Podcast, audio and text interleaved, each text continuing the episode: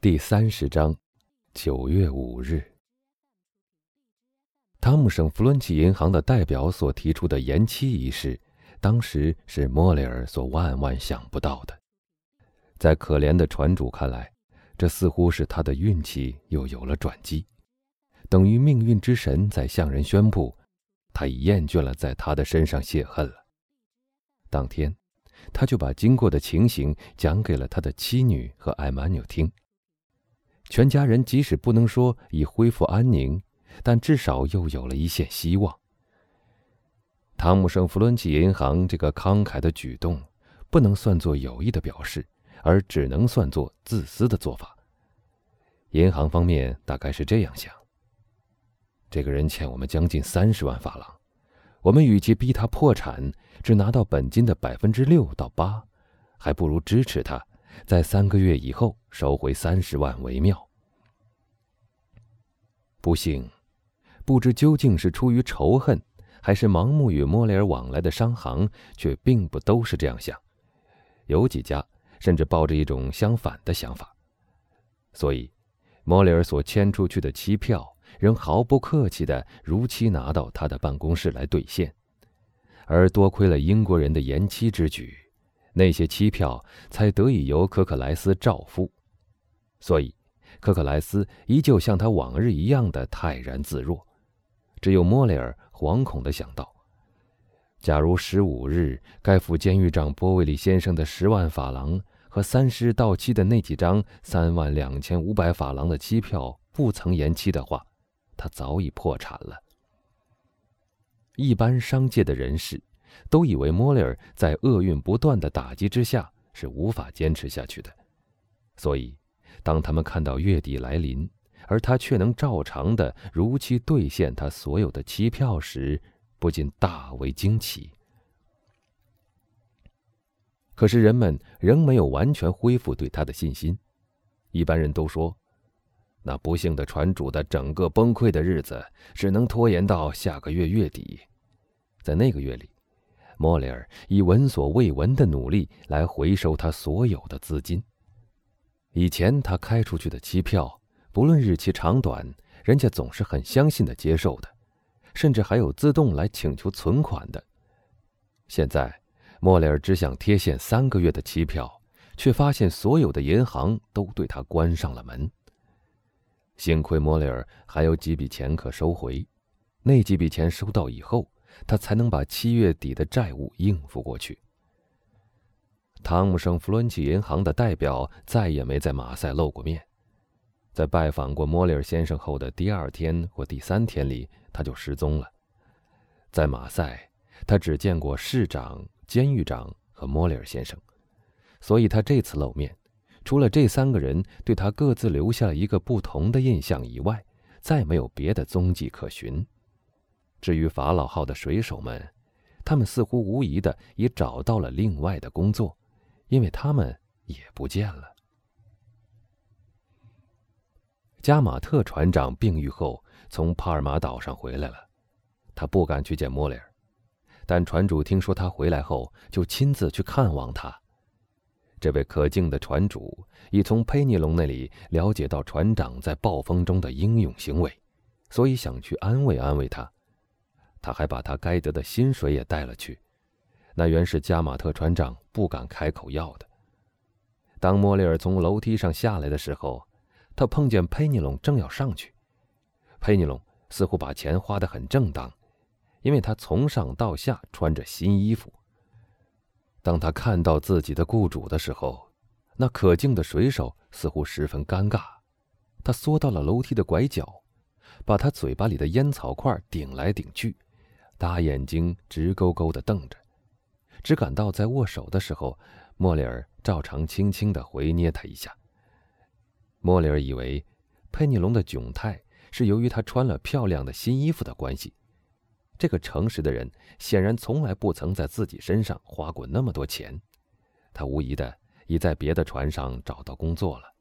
所以他的羞怯，说不定就是为了他已不再为法老号致哀的缘故。他或许是来把他的好运告诉加马特船长，并代表他的新主人来请船长去工作的。都是好人呐。莫里尔一边走一边说：“愿你们的新主人也像我一样的爱你们，并愿他比我幸运。”八月份一天天的过去了，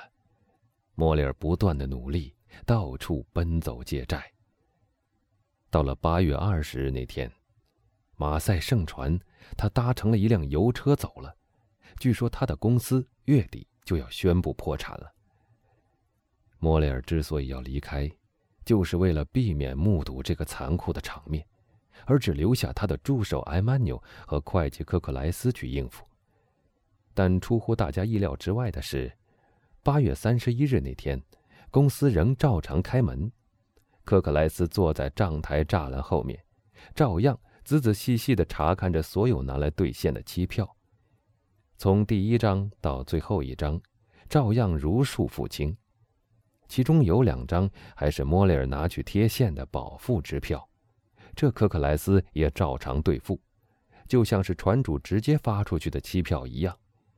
这一切简直是不可思议的。可是，预言祸事的人总是不甘心罢休，所以倒闭的日期又被定在了九月底。九月一日，莫雷尔回来了。全家人都在极其焦急地等待着他，因为他们最后的希望就寄托在这次到巴黎去的旅程上了。莫雷尔想起了腾格拉尔，腾格拉尔现在非常有钱了，而以前他曾受过莫雷尔许多的恩惠，因为他那庞大的财富是在进西班牙银行服务以后开始积累起来的，而当时是莫雷尔介绍他去那儿工作的。据说腾格拉尔目前的财产已达六百万到八百万法郎，而且还有无限的信用。所以，腾格拉尔如果肯救莫雷尔，他根本用不着从口袋掏一个铜板，而只在借款时说一句话，莫雷尔就得救了。莫雷尔早就想到过腾格拉尔，但他对他有一种无法抑制的本能的反感，所以，莫雷尔是到了山穷水尽的地步。才去求救于他的。莫雷尔当时的想法是对的，因为他遭到了拒绝，屈辱的回家来了。回家以后，莫雷尔既没有一声怨言，也没说一句刻薄的话。他同他那哀哀哭泣的妻女拥抱了一下，又带着友情的温暖同艾玛纽握了一下手，然后去他三楼的书房里了，同时派人去叫科克莱斯来。这样看来，两个女人对阿曼纽说：“我们是真的破产了。”他们匆匆商谈了一番，大家一致同意，由尤里写信给住房在尼姆的哥哥，叫他赶快回家。